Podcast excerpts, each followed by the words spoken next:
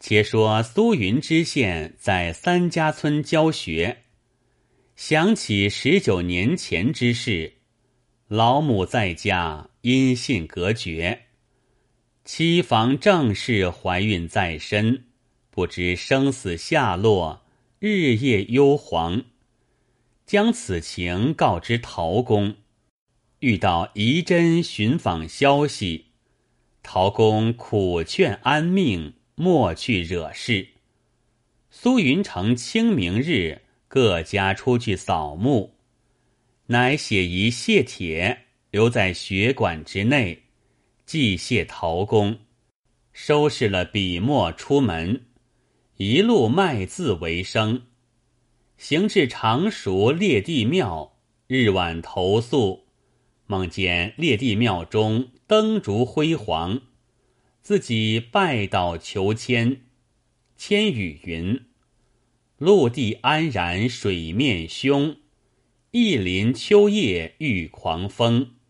要知骨肉团圆日，只在金陵治府中。”五更醒来，记得一字不忘，自家暗解道：“江中被盗欲救。”在山中住着几年，首句“陆地安然水面凶”已自应了；“一林秋叶遇狂风”应了骨肉分飞之象。难道还有团圆日子？金陵是南京地面，御史衙门号为治府。我如今不要往仪真，竟到南都御史衙门告状。或者有深渊之日。天明起来，拜了神道，讨其一少。若该往南京，起赐圣少？治下果然是个圣少。苏公欢喜，出了庙门，直至南京，写下一张词状，到操江御史衙门去出告。状云：状告人苏云，直隶涿州人，忝中某科进士，初选兰溪知县，携家赴任，行至仪真，或因舟漏，重故山东王尚书家船只过载，其妻周子徐能、徐用等，惯于江洋打劫。夜半移船僻处，覆云抛水，醒欲救免，交受虎口，行李一空，妻仆不知存亡，事患养道，飞天莫脚，上告。那操江林御史正是苏爷的童年，看了状词，甚是怜悯。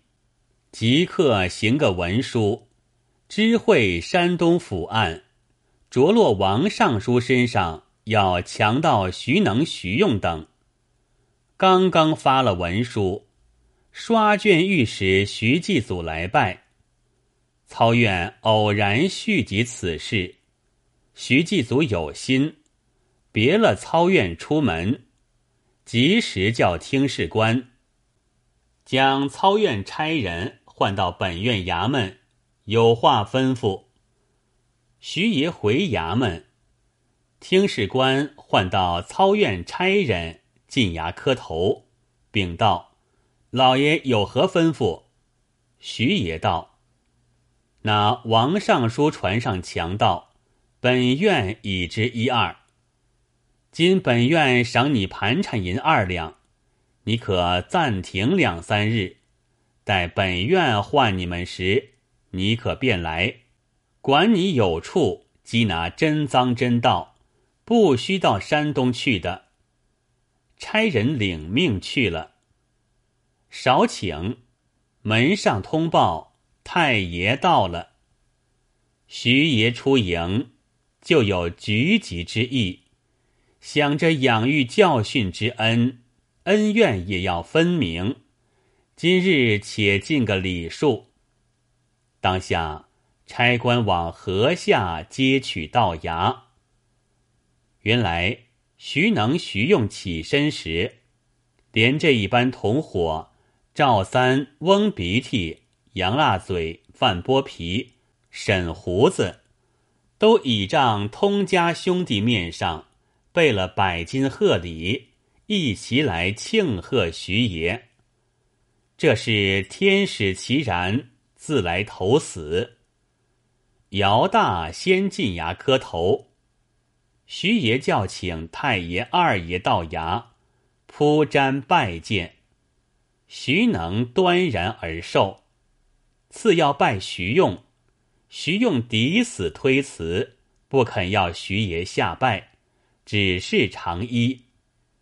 赵三等一伙向来在徐能家，把徐继祖当作子侄之辈。今日高官显要，时事不同。赵三等口称御史公，徐继祖口称。高亲，两下宾主相见，备饭款待。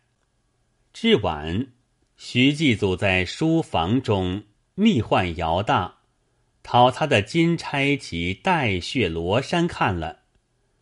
那罗衫花样与涿州老婆婆所赠无二。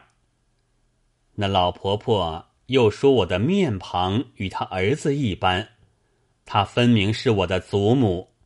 那慈湖庵中道姑是我的亲娘，更喜我爷不死，现在此间告状，骨肉团圆在此一举。次日，大排筵宴在后堂，管待徐能一伙七人，大吹大擂着饮酒。徐也只推公务，独自出堂。先叫聚集民壮快手五六十人，安排停当，听候本院挥扇为号，一齐进后堂擒拿七道。又唤操院公差，快快请告状的苏爷到衙门相会。不一时，苏爷到了，一见徐爷便要下跪。徐爷双手扶住，彼此站立，问其情节。苏爷含泪而语。徐爷道：“老先生休得愁烦，后堂有许多桂香枝在那里，请去认一认。”苏爷走入后堂，一者此时苏爷青衣小帽，二者年远了。三者出其不意，徐能等已不认得苏爷了。苏爷时刻在念，倒也还认得这般人的面貌，看得仔细，吃了一惊，倒身退出，对徐爷道：“这一班人正是船中的强盗，为何在此？”徐爷且不回话，举扇一挥。五六十个做工的蜂拥而入，将徐能等七人一起捆缚。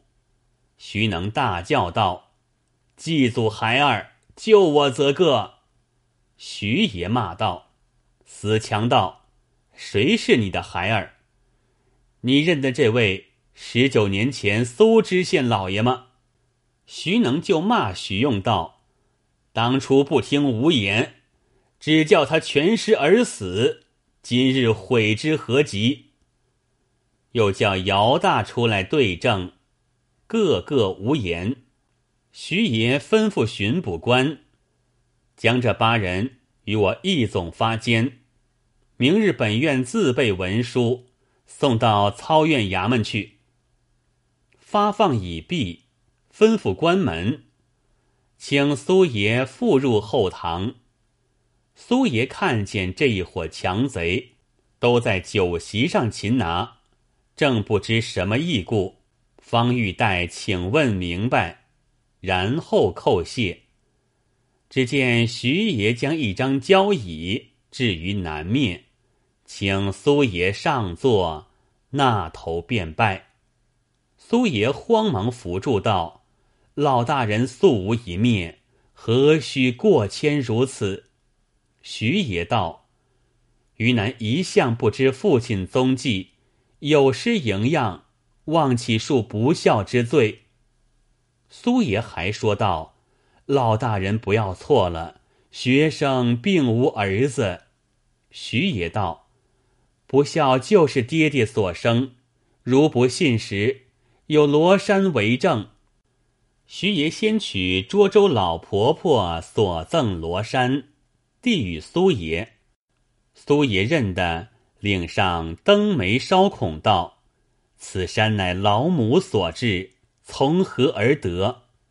徐爷道：“还有一件，又将血字的罗衫及金钗取来。”苏爷观看，又认得，此钗乃无期首饰。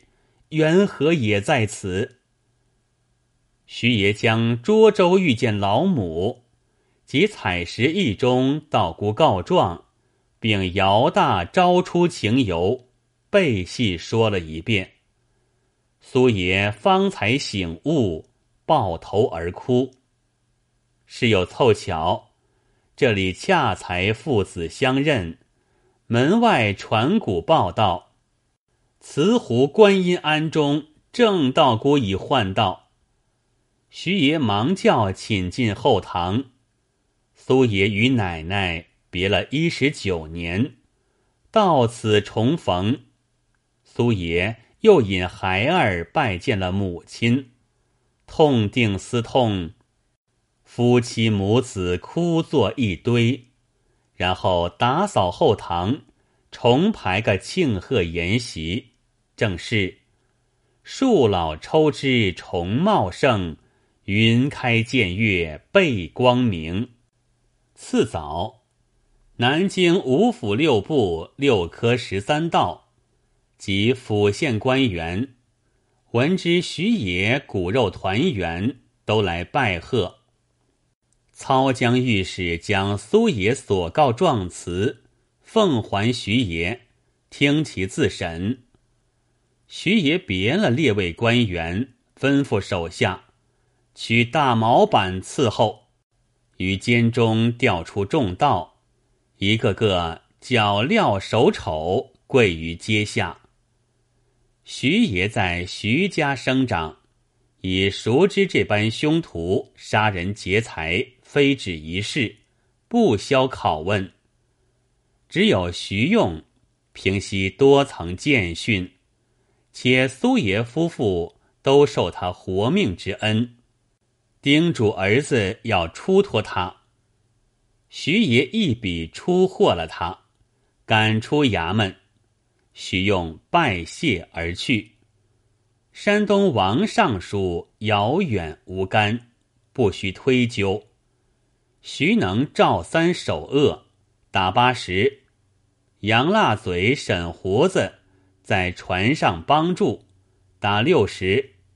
姚大虽也在船上出监，其妻有如补之恩，与翁鼻涕、范剥皮，各只打四十板。虽有多寡，都打得皮开肉绽，鲜血迸流。姚大受痛不过，叫道：“老爷亲许免小人一刀，如何失信？”徐爷又免十板，只打三十。打完了，吩咐收监。徐爷退于后堂，请命于父亲，草下表彰，将此段情由俱奉天子。先行出姓，改名苏泰，取否极泰来之意。次要将诸贼不时处决。各贼家财，何行即墨为边处之用？表尾又说：臣父苏云二甲出身，一官未复，十九年患难之余，患情已淡。臣祖母年逾八至，独居故里，未知存亡。臣年十九未娶，祭祀无望。恳启天恩己驾，从臣父暂归涿郡，省亲归去。云云，奏章已发。此时徐继祖已改名苏泰，将新名写帖遍拜南京各衙门，又写年纸帖子，拜谢了操江林御史，又记着祖母言语，写书差人往兰溪县查问苏语下落。兰溪县差人先来回报。苏二爷十五年前曾到，因得病身死，高知县并列，官祭在城隍庙中。苏爷父子痛哭一场，即差狄当人积了盘费银两，重到兰溪，与水陆雇船，装载二爷灵柩回涿州祖坟安葬。不一日。奏章准了下来，一一依准，仍封苏泰为御史之职，亲赐父子持意还乡。刑部请苏爷父子同临法场监斩诸盗。苏泰预先吩咐狱中，将姚大一死全尸，也算免其一刀。徐能叹口气道。我虽不曾与苏奶奶成亲，做了三年太爷，死也甘心了。各道面面相觑，严谨受死。但见两声破鼓响，一棒碎锣鸣。监斩官如十殿阎王，刽子手似飞天罗刹。飞斧劫来财帛，万事皆空。江湖使尽英雄，一朝还报。森罗殿前，个个进京凶鬼至。阳间地上，人人都庆贼人亡。在先上本时，便有文书知会扬州府官、仪真县官。将强盗六家预先赶出人口，封锁门户，纵有金宝如山，都为官物。家家女哭儿啼，人离财散，自不必说。只有姚大的老婆，原是苏御史的乳母，一步一哭到南京来求见御史老爷。苏御史因有如补之恩，况且丈夫已经正法，罪不及奴，又恐奶奶伤心，不好收留，把五十两银子赏他为终身养生送死之资，打发他随便安身。京中无事，苏太爷辞了年兄林操江。御史公别了各官骑马，前站打两面金字牌，一面写着“奉旨省亲”，一面写着“亲赐归曲”。旗帆鼓吹，好不齐整，闹嚷嚷的从扬州一路而回。到京仪真，苏太爷甚是伤感。郑老夫人又对儿子说起朱婆投井之事，又说亏了安中老尼。御史公差地方访问一井，居民有人说，十九年前是曾有个死尸浮于井面，众人捞起三日，无人识认，只得敛钱买棺成殓。埋于左近一箭之地，地方回复了，御史公备了祭礼，即纸钱明定，差官到义景坟头通明致祭，又将白金百两送与安中老尼，另封白银十两，付老尼起建道场，超度苏二爷、朱婆。及苏胜夫妇亡灵，这叫做以直报怨，以德报德。苏公父子亲往拈香拜佛，诸事已毕。不一日，行到山东临清，头站先到渡口驿，惊动了地方上一位乡宦。那人姓王名贵，官拜一品尚书，告老在家。那徐能揽的山东王尚书船，正是他家。徐能道情发了，操院拿人，闹动了仪真一线。王尚书的小夫人家属恐怕连累，都搬到山东，以老尚书居住。后来打听的苏御史沈明，船虽尚书府水牌，只是租赁，王府并不知情。